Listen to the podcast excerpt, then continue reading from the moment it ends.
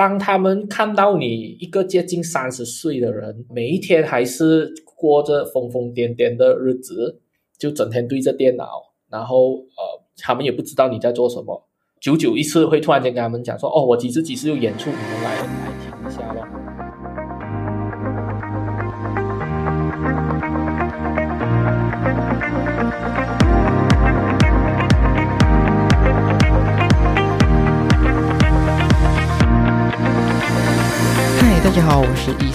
收听九零怎么了？这节目将和你分享自我成长、网络创业、个人品牌、斜杠生活的主题，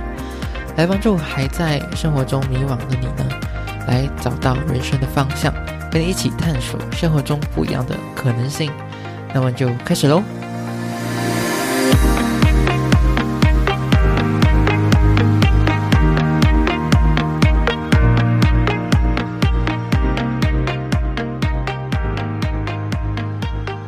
大家好，我是一贤，欢迎收听九零怎么了第八集。今天呢，我们邀请到来宾，诶，其实就是我的大学华语的老师，因为他的人生经历其实蛮特别的，因为他有着跟普通人不一样的生活方式，然后他自己也有讲说，诶，他有着十年的流浪经历，所以呢，就让我们来听听看他这十年的流浪生活到底长什么样子。然后也因为这一段经历呢，跟他家人其实发生一些摩擦，我们就来听听看他是怎样子去面对这样子的家庭革命，还有家庭的摩擦，以及在追梦的时候应该要怎样子好好照顾自己，然后去面对挑战。就让我们来欢迎今天来宾吴红丽老师。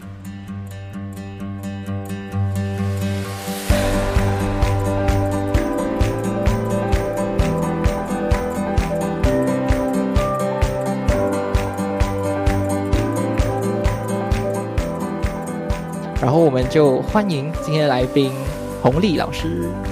Hello，Hello，大家好啊，我是红利啦。然后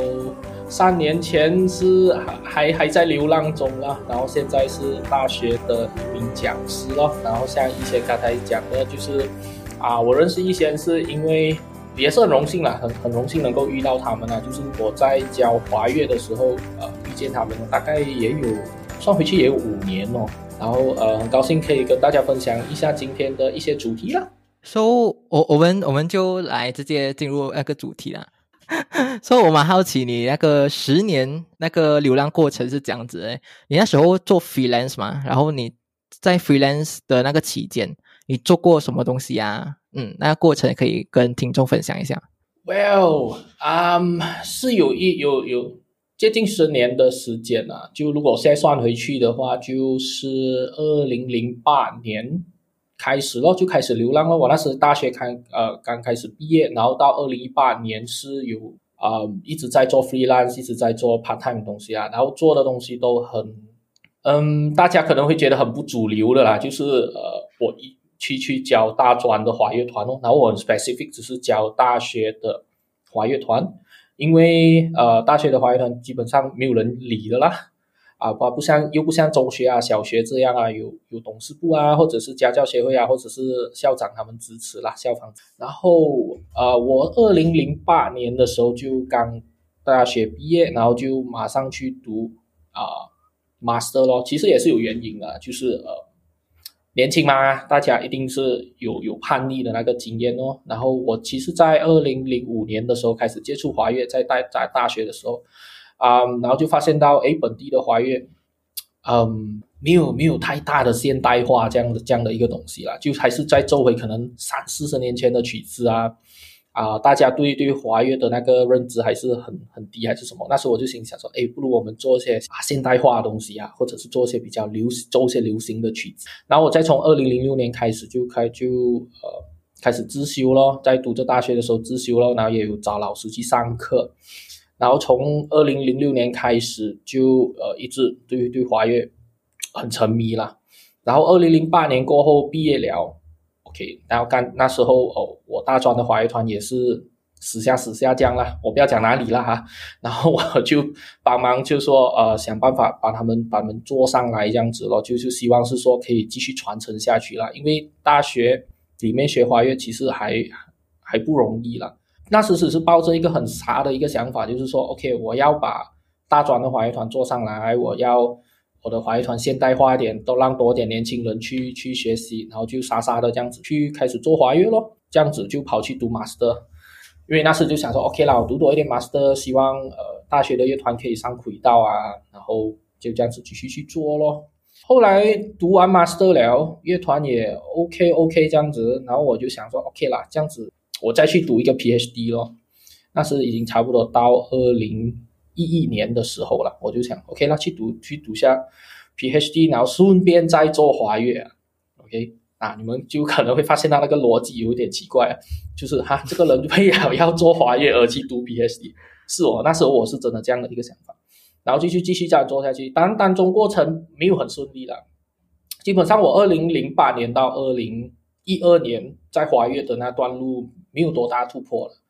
没有多大突破了，是就呃，我有在帮我大学的乐团在一直在做活动还是什么？当然呃，受到的啊批评啊什么也是也是一大堆了。就那是你心脏要很强了，因为你选择了你要走这样的路的话，要接受批评还是什么？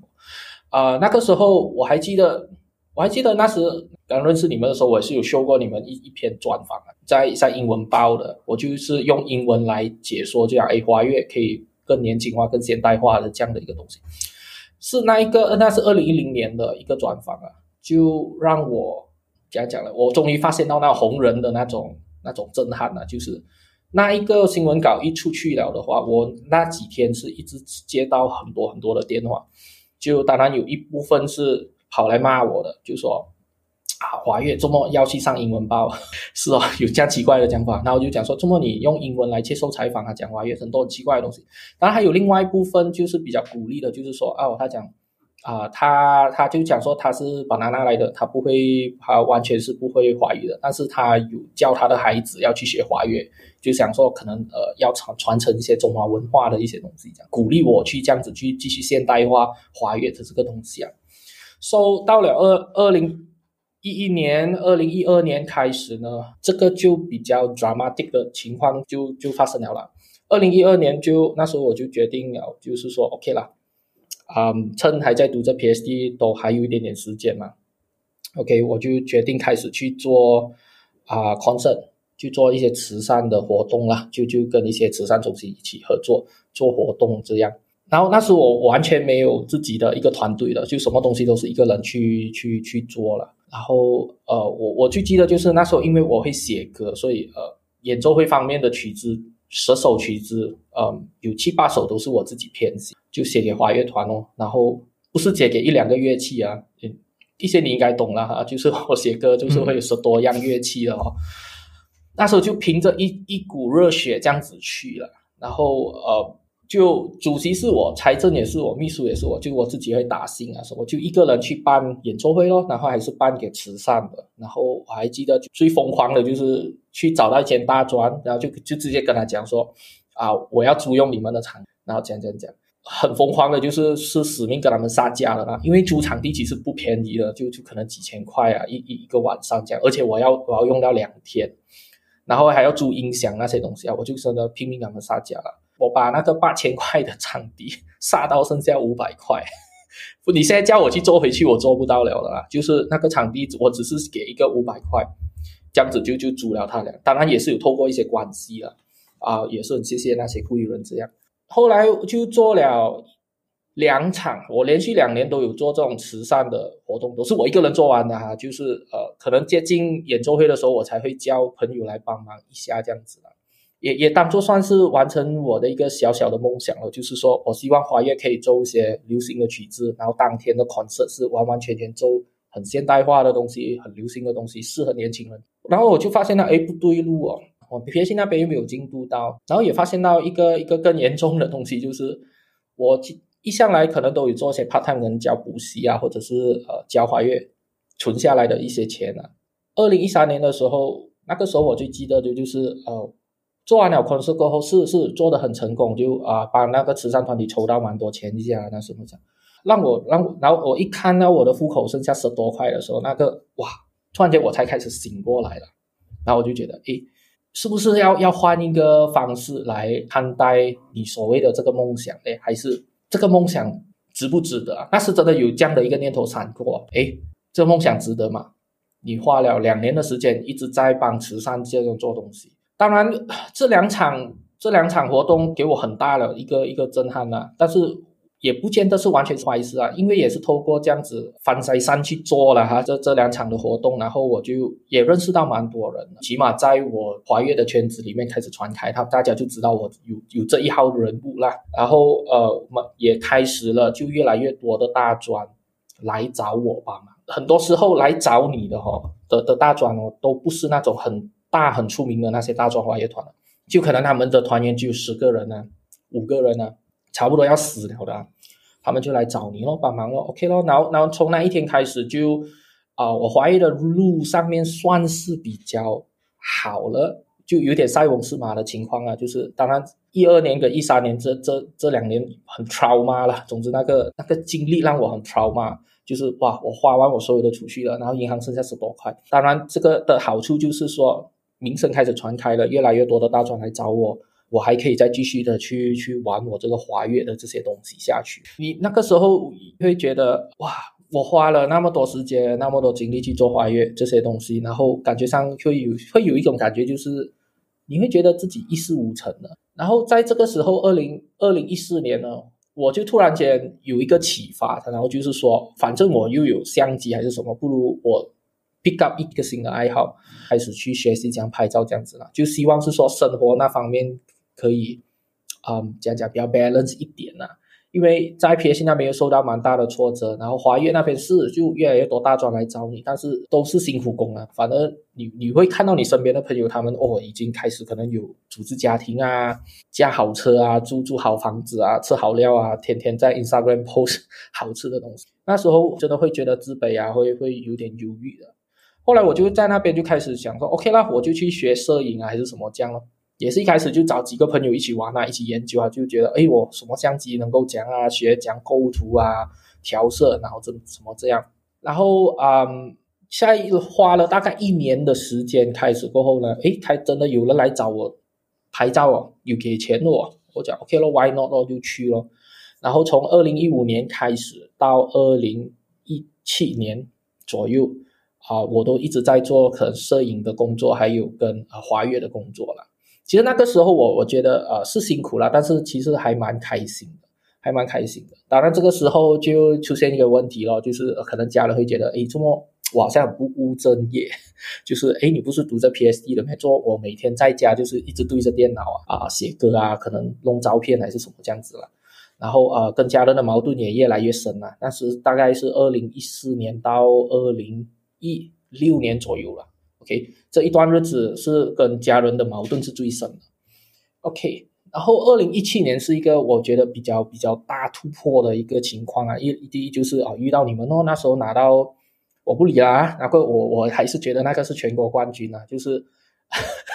就是我我用一首自己编写的曲子，不是我写的，我是改改编一个沙巴那边很出名的一首曲子啦。OK，一首流行曲，然后就带你们去比赛，这样结果就拿到拿到冠军这样子，然后是是得到蛮多的赞赏啊。从那天开始，我就觉得，哎，真的开始在华乐界里面有人真的是会 respect 我的哦，真的会 respect 我过去为为华乐所做的东西啊，然后会会觉得，哎，我坚持做大专的华乐团啊，是对一些大学的乐团是一些启发，是有些学生会来 PM 我就讲哇，觉得我做的东西是对的啊，什么这样，包括我一些朋友啊，华乐的朋友，他们也是觉得啊。可能大专华乐团真的是需要有一些像我这样子的人去去硬硬去挤上来的。然后二零一七年就也有发生两件我觉得还蛮不错的事情啦。第一就是在在拍照那方面，我终于有一个代表作了。然后啊，我有一个系列是我在卡江的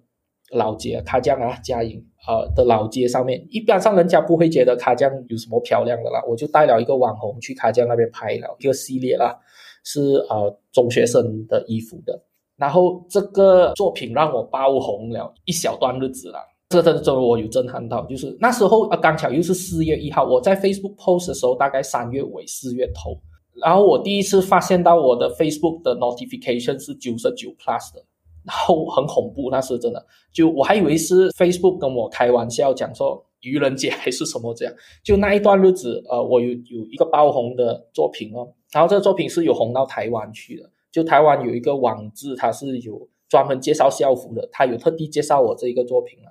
我我还蛮骄傲的。那个时候就是觉得哇，我终于有一个代表作，然后加上华月那边终于有个代表作。然后如果这样子回想回去的话，我从二零零八年开始选择了要读 Master PhD，我大概走了可能个九年吧，九年十年这样，我才有一个代表作出来这样子啊。当然，呃，二零一七年刚巧我的 PhD 也读完了，所以那一年对我来讲是是蛮多蛮蛮好的一些消息了。Of course，到了 PhD 完了过后，就会回到一个很现实的一个东西啊，就是你毕业了。你的家人是 expect 你要有一份正职啦，一个一个 full time 的啦。那时候有点挣扎，就是我要继续再去做我的华乐的东西啊，摄影的东西啊，还是说我要回去做去大学当讲师啊？但是我是有真的有花蛮长的一段时间来这样子想啊。当然那时候也有面对一个很大的挫折，就是你有了 PhD，其实你找工不容易啊。就那个时候会会有一点刷到就二零一七年到二零一八年，然后二零一八年开始很庆幸咯，就有大专终于真的很愿意接受我进去那边任教咯，然后到现在啊，我还是一个大学的讲师啦。当然，你问回我，如果华乐跟摄影的话，还有没有在做？我会讲说有，但是很少了，比较少了。可能呃华乐的部分，因为从以前累积的经验到现在，还有一些大专我。现在会比较专注于做在呃大专管理跟一些比较顾问性质的工作了。如果你要像我这样以前这样一个人去办演奏会啊，去跟跟那些人撒价啊，我觉得我没有那个精力了啦。当然我会鼓励年轻人去试一下啦。我我会鼓励大家真的呃去尝试流浪的生活了，尤其是在你可能你三十岁以前的那一段日子。去尝试下流浪了，做一些可能 part time 的工还是什么这样，也是很现实的。很多人会觉得，哦，你年纪一大了，其实你要找工作很难。但是如果没有这一个去流浪的这个经历哦，可能你对社会的那个认知不会是真正的那一个认知。就是因为你有去流浪过，你被人白眼过啊，你受过挫折，我觉得呃，可能以后你要继续你的你的梦想也好，去追你梦想也好，或者是你完全放弃你的梦想了，你去做一份真的是。所谓的脚踏实地的工啊，我觉得你会更加从容的去面对啊接下来任何的挑战。然后是什么原因呢？给你想说不想走打工的路，或者是你是讲你是因为华乐这东西，所以你才去去读嘛？去读 master，去读 PhD，是是因为华乐是你的 passion 的原因吗？如果没有 passion 的话，我我不觉得会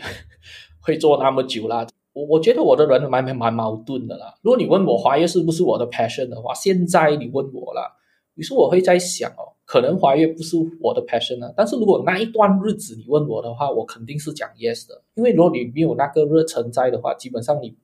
你不会花一个蛮将长的时间去做华乐的事情，而且你要面对的乐团还不止一个嘞。我本身数数下，我带过的乐团都可能有六七个吧。怎么就促使到我要去做这样子的东西？我觉得有两个东西啦，一个就是呃，因为叛逆哦，我的人蛮倔强的，就是以前呢，就是我不服输的。我看到人家做好一件事情，我第一个想法就是，其实我可以做比他更好。年轻的时候嘛，一定会这样子想，所以我我是看到是说。啊，外国他们在那种管弦乐已经开始做呃讲即性年轻人的一些改革啊，这样子。我想中国本地的华乐团还不要做嘞，然后新加坡也开始了，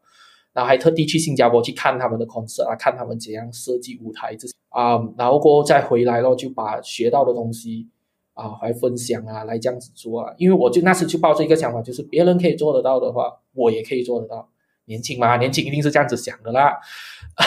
第二个原因。就是比较天真的一个想法啊，那时就想到，哎呀，啊，年轻的时候要做自己想要做的事，因为你老了，你没有那个精神，也没有那个时间去做了了。因而且那时候一个很天真的想法就是觉得找工可能会很容易了，所以我就想说，OK 啦，找工那些可以迟点做了，因为当你找到一个 full time 的工作，呃，人家是说你进入下一个阶段了了。那是我的想法，就是 OK 啦，那个三十年的那个日子。我可以 on hold 一下，但是现在我要尽我最大的能力啊把华乐做好，就有点像是我找到了一只马，我是那个骑师，我要把那个马骑到最大的那个骑程哦。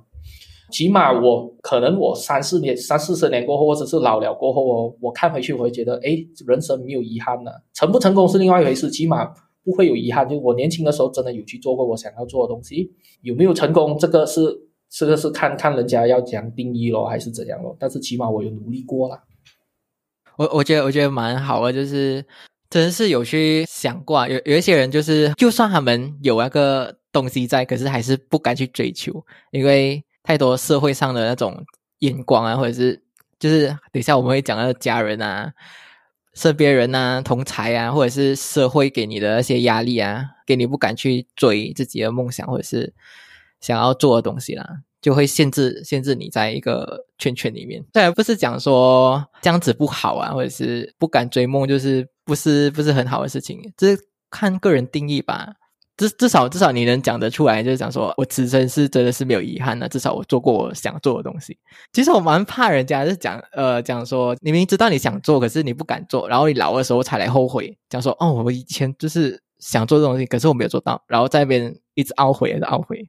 呃，我我会这样觉得啦，就是你对这件事情是没有后悔没有遗憾啊，没有后悔啦，但是你可能对其他事情会有遗憾的啦，可能这就是人生啊。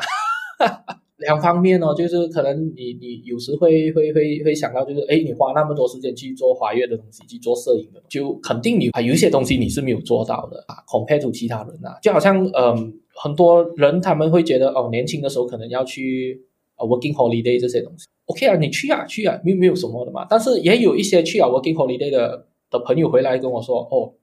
那件事情他是完没有遗憾了，因为他已经体验过啊。但是他也觉得，哎，那两年的时间可能他觉得。我可以呃赚更多的钱还是什么啦？有时都是有有两面的啦。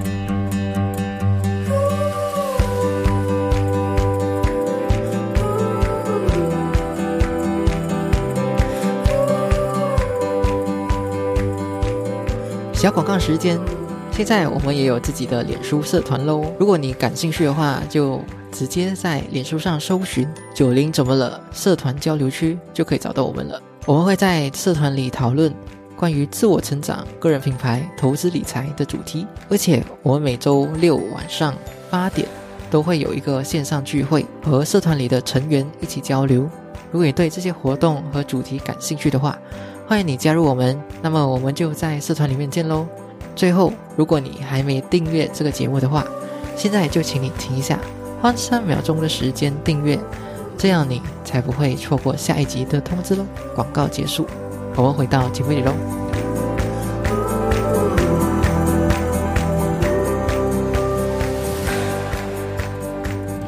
讲回去那段时间啊，就二零一四到二零一六那时那个时时间啊，就是你你讲说你 很不想面对的那个时间，就是那那那时候你你是怎样子面对你你跟你家人关系，然后你。那时候你的父母的观念又是什么？哎，我现在回想回去啊，当然那个时候，当然了，二零一四年的时候我已经二十九岁了，二十九了。然后，当然我家人第一个想法就是，这么这条水还不要结婚，这个很正常啊。我亲戚他们也是在讲，哎，你还不要结婚啊？你要三十岁了，哎，家人他们第一个第一个想法就是就是这一个咯，肯定啊，就是叫叫你啊要结婚啦，要找一份稳定的工作啦。啊，要给家用啦，要饿肚子啦，什么啦，这样一大堆啦，要供车供房啊。当然，呃，这只是我的一个经历啦。不过我在想，可能 general 来讲，每一个父母都是都是会有这样的一个想法，就希望自己的孩子啊有一份稳定的工作，可以结婚啊，生孩子还是什么这样的。我我我的我家的情况也也是这样啊。当他们看到你一个接近三十岁的人，每一天还是过着疯疯癫癫的日子。就整天对着电脑，然后呃，他们也不知道你在做什么。久久一次会突然间跟他们讲说：“哦，我几次几次有演出，你们来来听一下咯。”我家人其实还蛮 support 我华乐的东西啦，但是他们觉得我做到太疯狂了。但是每一次 concert 他们一定会来的，然后每次都会给我点评，就是说：“哎，我觉得你哪一首歌写到没有很好啊？”然后又讲：“哦，这么你们这次的表演背景没有放到大荧幕啊，会有一些动画这样子。”我家人是懂音乐的，所以其实。那个还有那个矛盾在啦，就是呃，有时你你那个时候你会觉得，我会觉得，嗯，我不知道我家人到底要的是什么，看得出他们是是蛮骄傲的，就是当看到我上台做指挥的那一刻还是什么这样，然后你们都应该懂啦，就是演奏会完了过后，基本上我没有什么时间陪我家人，就是可能我快快给我家人拍了照片了过后就啊要留下来，可能握个手啊，跟 VIP 他们谈天还是什么啊，还要善后啊这样子的情况。So of course，嗯。就回到一个比较比较现实的东西啦，面对父母亲啊、家人啊，他们这些压力下啊，就是一直要你快点毕业，要你去找工的那那种压力下，啊，我我做了一些蛮蛮消极的一些事情啊，就是尽量不要在家里跟家人见面了。我现在想回去啊，有时也是觉得不是很好啦，因为我我我现在会觉得，可能以后面对到这样的问题，还是要进行沟通。当然，嗯，那个时候我有这样的一个想法，是因为我觉得。当家人对你有偏见的时候哦，其实很难会有很好的沟通，就是每一次一讲话一定会吵架，一定会就很不欢而散这样子的一个情况啊。所以你能够做的就是尽量不要在家里跟家人见面哦，就可能啊早上我就很早就出出门出去了，坐在妈妈档一整天哦，带着我 laptop 啊这样子哦，啊有时真的就就很 depressed 了，就是在坐在妈妈妈档那边坐一整天哦，坐到下午可能五六点这样。然后那时候因为晚上时常有有练习嘛，然后就 OK 咯，五六点这样子就开始啊驾车去去大学教华乐啊这样子咯。教完华乐过后，时常会跟你们喝茶的嘛，然后就特地弄到可能半夜一两点这样才回家，啊那一段日子是这样子过的啦，就是尽量不要跟他们有有太多的接触了，因为一接触的话就就是吵架，你心情也不好，他们心情也不好。然后他们跟你讲的话题都是一模一样的，就是一直跟讲哦，你要找工，你要毕业，怎么你还不会毕业？这样，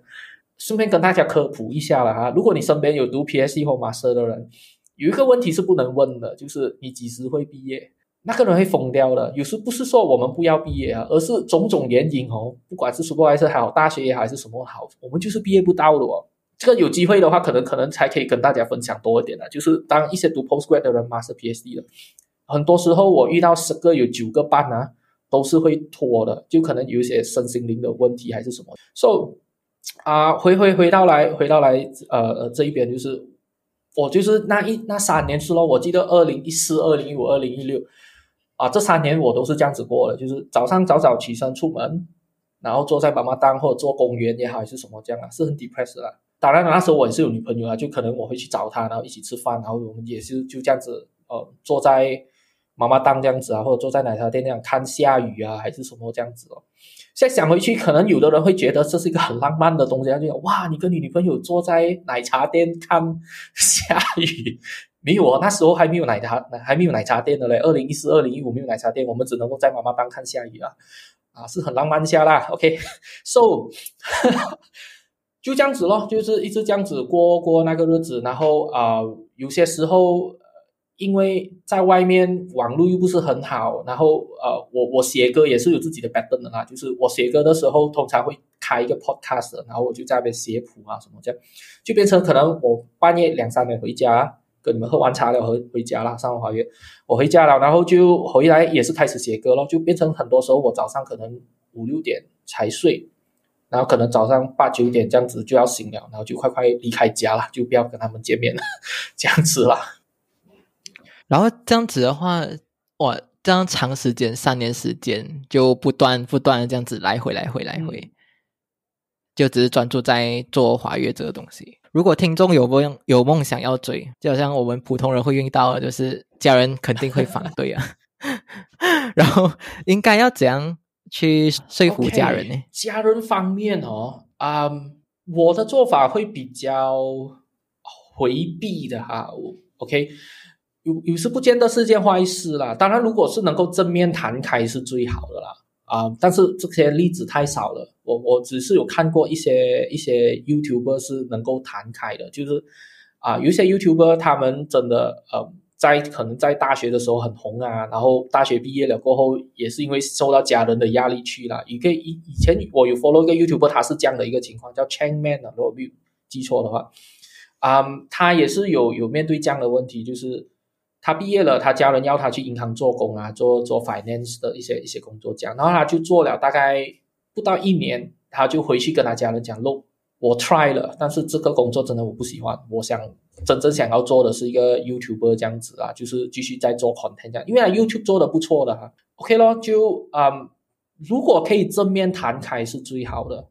如果能够正面谈开是最好的。如果是说嗯正面谈不开的话，这个是第二种情况啊，就是因为当家人有对你有偏见的话，其实真的很难沟通啊，真的很难沟通啊。我我可以觉得嗯。可能你可以用用这样的方式来进行啊，但是不 guarantee 会成功的。就是啊，第一，你要跟家人他们有自有一个有个距离感。如果你们不是住在一起的话，这样这个是最好的一个情况啦。OK，我来 一个我我讲最好好像好像很 wrong 哎，这样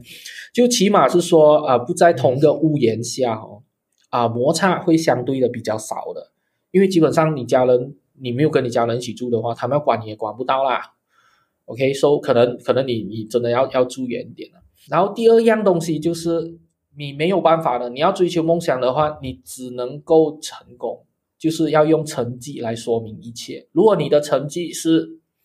啊做的很漂亮了，你有一天你真的成功了，你能够赚蛮多的钱，蛮有名气了，你能够为这些你的梦想是能够让你有一个很持续的一个成就的话。你的家人到时候会给你很奇怪的反应的啊！Let's say 有机会他们会采访你的家人的话，我可以 guarantee 他们一定会讲哦，我看到他做到这样子啊，我们都会在后面给他一百 八千的 support 了。家人都是会给给这些很官方的一些答案的。就要倒回我刚才讲那东西啊，首先可能你要有距离感啊，能够的话就尽量不要跟家人一起住，这是最好。这样子他们都要管也也管不了太多。第二就是真的要用成绩来说明一切。当你有一天成功了过后，人家才不会觉得你是不自量力了。这句话我觉得是对的啦。当然，我不是说家人觉得你不自量力啊，因为家人他们对我们的期待就是很简单吧，就希望我们养得活自己，然后呃是可以自己生存得到的啊。他们对我们的期待不外是这样的一些东西啊，所以他们会反对我们追梦想，我觉得很正常啊。当然，还有另外一个呢，就是这个很考。技巧啦，你的你的谈判技巧跟你的家人跟你的关系，我我我也不知道每个人的关系是怎样的。你可以做妥协的，就是可能可以跟家人就讲说，OK，so 你们也知道我是肯定要做做这些东西的，当然我也知道你们要我做什么东西。OK，妥协这方面有有两种东西，一个就是用时间来妥协的，另外一种东西就是。大家退一步，然后给一个空间去给自己的孩子去发展啊，这样子的情况。给时间的话，就是可能你可以跟你家人讲说，OK，就讲哦，Let's say 啦，我做华月了，就讲你给我三年的时间哦。如果三年我做不成功的话，我就会乖乖的去做打一份工还是什么，Right？这是是可以可以进行的。第二种妥协呢，就是 Alright，华月我会继续做，但是我会去找另外一份工，但是呢。我找了那份工了过后，你不能够来干涉我 a l，right？你可以跟你家家人这样子来谈判啊，还是什么这样啊？不过我我会这样子想啊，当你真的是毕业出来做工了还是什么的话，哈，基本上你你家人也也管不了 了你那么多了，除非是说你真的是呃经济上有问题啊，然后你又是跟你家人住的话，我觉得那个摩擦才会大啦。如果是你本身在追着你梦想的时候，你过得好好的，你都有一份。工作可以 support 到你的呃衣食住行的那些东西的话，不，我觉得一一般上家人不会敢叫你啦，除非是 well 很难讲啦，也是可能有一些家长他们控制 欲太强了，我我不知道啦。如果是有这样的这种情况的话，就另当别论然后嗯，怎样去说服家人？我觉得用这三个方法吧，制造距离感啊，用成绩说明一切，还有妥协啊。可能大家可以参考 Uncle Roger 的那个例子哦，就是他就凭炒饭。一炮而红，当然他他他真的是一个很努力的 stand up comedian 啊，可能可以带大家去看他的这 back story 啊，也是大也是类似这样的情况啊，就是他跟他家人住很远的，然后他自己放弃了在一份呃朝九晚五的工作，然后去要成为一个 comedian，然后就是因为炒饭啊，他就爆红了。然后现在我不觉得他家人会去阻止他再去追梦还是什么啦。Of course，嗯，可能还有一些东西我可能觉得还更重要啦，就是 self help。我觉得在追求梦想的时候哈，与其我们花太多的那个精力跟时间去去抵挡外来的一些呃挑战啊，就比如说可能家人给你的压力那些东西啦，我觉得更重要的东西是你自己内心那方面，你要自己救自己，啊你真的要自己救自己啊！在你追梦想的时候，可能你会觉得很迷茫，还是什么啦？可能这几点东西啊，虽然很 general，但是我觉得那时候对我是有帮助到的啦。第一个呢，就是要反道而行哦。啊，这是一个一个摄影师，我很很喜欢的一个摄影师，叫 Chase Jarvis。他讲过一句话，我蛮认同的，就是当你在迷茫的时候，你更加要确保你自己是吃好跟睡好的。OK，你迷茫的时候，你不要不睡觉、不吃东西什么这样子，因为很简单的，就是你吃好跟睡好的话，你才有你那个精神去面对你要面对的挑战，你才能够更加冷静的去面对你所面对的那些问题。这句话是对的。很多人会崩溃还是什么啊？就是因为吃又吃不好啦，睡又睡不好啦，就可能为了一些事情啊，一两个礼拜不睡觉啊，不吃东西啊。你过着这样子的生活，你怎样去面对挑战？讲讲的话，我知道说很容易做很难啊，但是我有尝试去做，就是 OK，我面对到一些挫折还是什么的话，啊，我会去吃好一点的，然后我会确保就是我要睡多一点，因为我知道如果我不集中精神解决这些挑战，比如说可能啊不够钱去买乐器啊，或者是演奏会要到了啊那种情况啊。如果我不 focus 的话，我没有精神去面对这些问题的话，我可能真的就会搞砸了。但是如果我有精神的话，够集中，吃得好，睡得好，这样子的话，我可以更冷静的去面对啊，接下来会发生的一些问题还是什么这样子，这是第一点哦。那还有就是你要有有素质的朋友。OK，我所谓的有素质的朋友，不是那种说啊，你你 call 一个电话，他可以你讲要借十千块，直接拿十千块那种朋友啊。我这边的有素质的朋友是说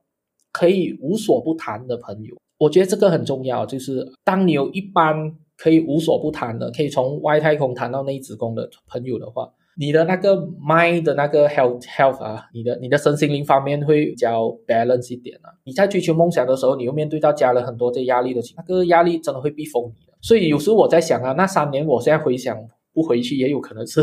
是真的，那时真的有点疯了啊。然后啊，如果你有一般无所不谈的朋友，就可能见面的时候大家嘻嘻哈哈、笑笑大大声这样子哦，其实蛮减压的啊。我我会觉得，如果你有这一群这样的朋友的话，不要放弃他们啊。当然，每个人对朋友的定义不一样啊。我觉得有素质的朋友，就是当大家就坐下来的时候，什么东西都可以谈的。笑笑的东西也可以谈，很认真的东西也可以谈，就是无所不谈的那些朋友，就是叫做有素质的朋友。当然，有有些人可能会觉得啊，朋友可能长大了过后就没有什么多朋友啦。但是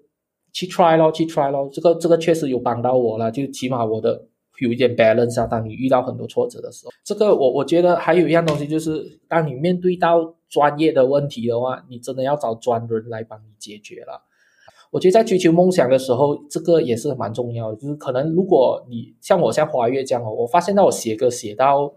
瓶颈了，真的是不能够再进步了的时候，我真的是有去找老师去去跟他们去讲哦，了我遇到这样的问题要怎样。当然呃，有有时未必会帮得到你啦，但是我觉得当他们有时候真的会点到你，就是让你觉得哦，可能有一些困惑还是什么，真的是可以可以解开的。到头来就是。当你有面对到一些呃，真的是技术上的问题还是什么的话，你真的要找专人来解决了，不要闭门造车咯。因为你一闭门造车的话，很很大可能你会钻牛角尖。你一钻牛角尖的话，哇，那些负面的情绪什么就来啊。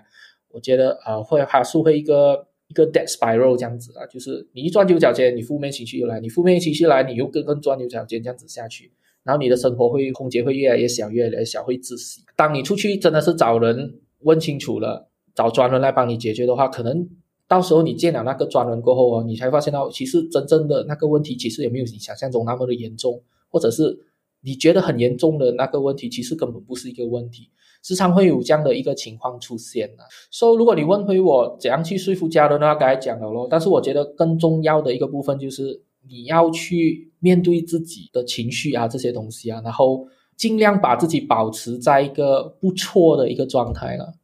就是吃好睡好这样，而且你又有一般有素质的朋友，就什么东西都可以谈的。然后你面对到问题的时候，真的要去找人来帮忙。我觉得这样子的话，会对追求梦想会有更大的帮助啊。我觉得，我觉得最后一个最后一个点是蛮蛮好一下，就是找找专人去解决问题。然后我自己也是会时常吧，不会说时常啊，就是有问题的时候去找，每个人都要找一个导师吧，我觉得去执迷你自己的 迷迷点的，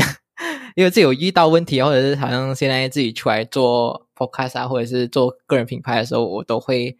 都会去上课啊，然后有问题的话，只是会请教那那些导师去诶点醒你一些东西，然后他们他们真的是一点就行了。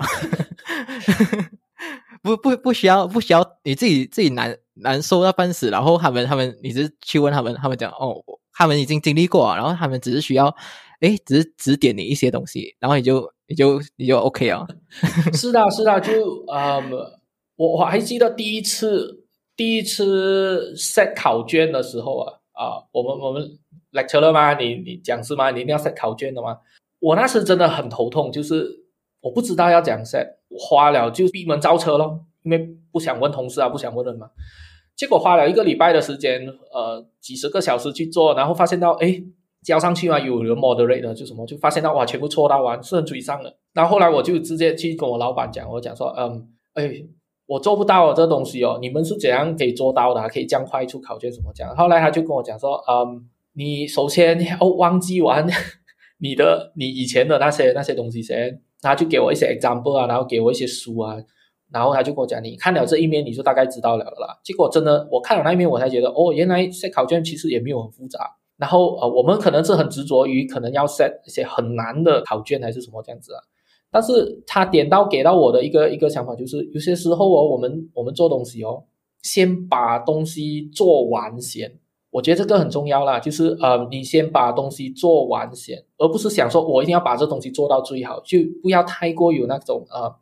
完美主义者这样啊。在追求梦想的时候，也也是同样的道理，就是 let's say 好像好像我做华乐这样子哦，你不可能你写的第一首曲子就会拿奖了。你看到我从二零零八年到二零一七年，我才开始拿到奖啊。我才我才开始带你们拿到拿到奖啊什么这样子啊，有些时候真的是你要去做了过后哦，先做完它了，在那边才开始慢慢的 improve 啊，才来这样子做啊，会更好了。当然，像你刚才这样讲咯，有有有高人指点的话，会快很多啦。然后你刚才最后讲的那个什么，我有一句话就是讲说，比完美更重要的是进步。对对对对对对对，比完美更重要的是进度啊，进度也好，进步也好啊，这样子。对啊，这两个东西。所以这句话是，这句话我我是我是从那个 导师学，因为因为有有一个美国的试验啊，应该是美国的啦，他他们讲到讲到我我我觉得不错，就是啊，他给两组人设计一个椅子，OK，第一组人呢，就是他们就花很长的时间在。Literature 里面就是找要讲设计一个最完美的衣。第二组人呢，就是他们就讲说，我们先做出来先。他们他们给他们的时间是同样的，我就忘记啊，不知道是几个月了。结果啊，A 组那一班完美主义者哈，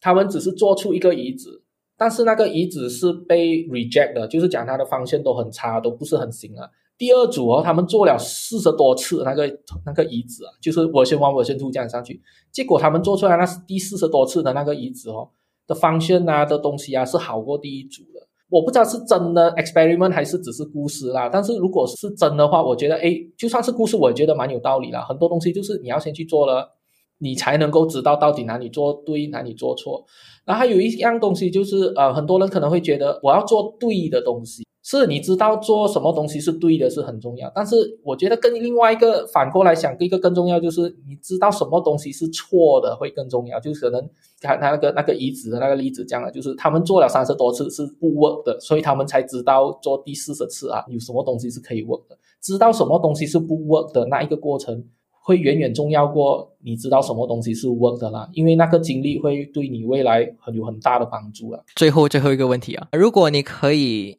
跟你还在迷茫的时候的你啦，讲一句话的话，你会跟他讲什么？我会叫他不要读 PhD 啊，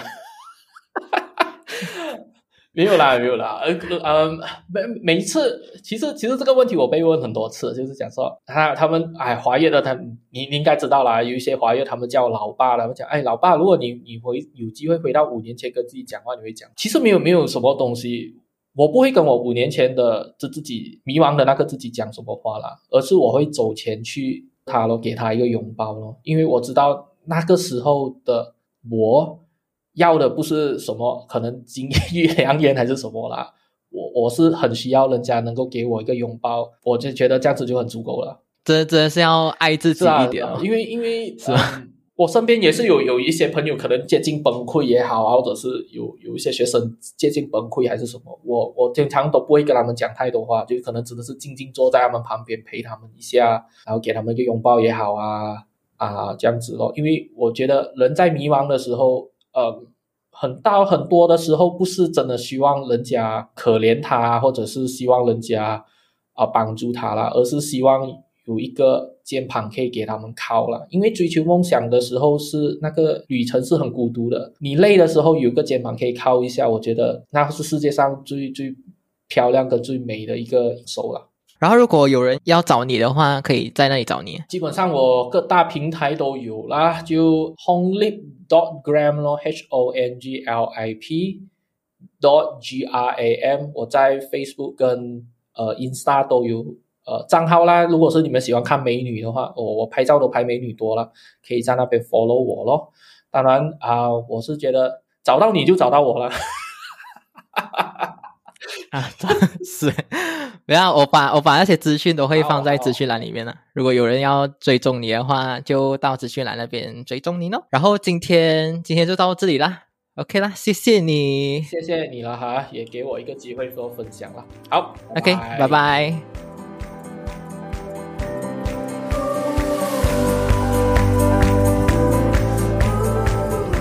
今天的重点整理：一，在追求梦想的时候，跟家人发生摩擦，要如何应对和说服家人呢？一，暂时跟家人有个距离感，这样能够避免更加激烈的冲突。第二呢，就是用你自己的谈判技巧去进行妥协。你可以在时间上做出妥协，也可以是两方各退一步。哎，你答应他一些要求。他们也答应你去追求你自己的梦想。第三，就是用成绩来说明一切。当你有一些成绩能够证明说你追求的这个梦想是值得的，是有价值的，那么呢，我相信就能够说服家人了。二，在你迷茫或者是追求梦想的时候，除了把精力去阻挡外在的压力，更重要的是好好观察自己和照顾自己，让自己保持在一个良好的状态。去面对挑战，这里同样的也给了三个方法。第一，就是要吃得好、睡得好。当你的精神保持在一个很好的状态的时候，你就更有专注力去面对挑战。第二，就是要有一帮有素质的朋友。有素质的朋友就是有一位无所不谈的朋友。其实你不需要有很多位这样子的朋友，其实有一位就很足够了。当你真的有这样一位朋友的话，请你好好珍惜它。第三，发现专业问题，请找专人来解决。当你面对一些问题的时候，哎，请不要自己闭门造车或者是钻牛角尖。其实呢，当你真正去请教别人的时候，诶，有可能这个问题其实根本就不是一个问题。最后，三，比完美更重要的是进步，也是进度。其实也不需要一次把这个事情做到完美。因为你只会一直原地踏步，或者是花太多时间把这件事情做到完美为止。其实边做边学，边做边进步，这才是更快的方法。好啦，今天节目就到这里啦。如果想要支持这个节目的话，也可以请我喝一杯咖啡，让我可以持续做出好的内容，还有好的节目。赞助链接呢会放在资讯栏里面。如果你想要持续支持的话，请你到资讯栏里面。找这个链接赞助一下我们喽！如果你喜欢今天的节目的话，记得分享给你觉得有需要的朋友。如果你收听的平台是 Apple Podcast 的话，记得到 Apple Podcast 里给心留言。你也可以截图这一集节目分享到你的 IG Story 上面，然后 tag 我，我的 IG 账号是 H O W 九零 S House Nineties。最后最后，我知道你是非常忙碌的。你知道你可以利用这些时间去做别的事情，但是呢，你却来听了这一集节目，我真心真心非常感谢你。最后呢，我也想要让你带走这句话：你有能力，有权利去过你热爱的生活。我们下期见，拜拜。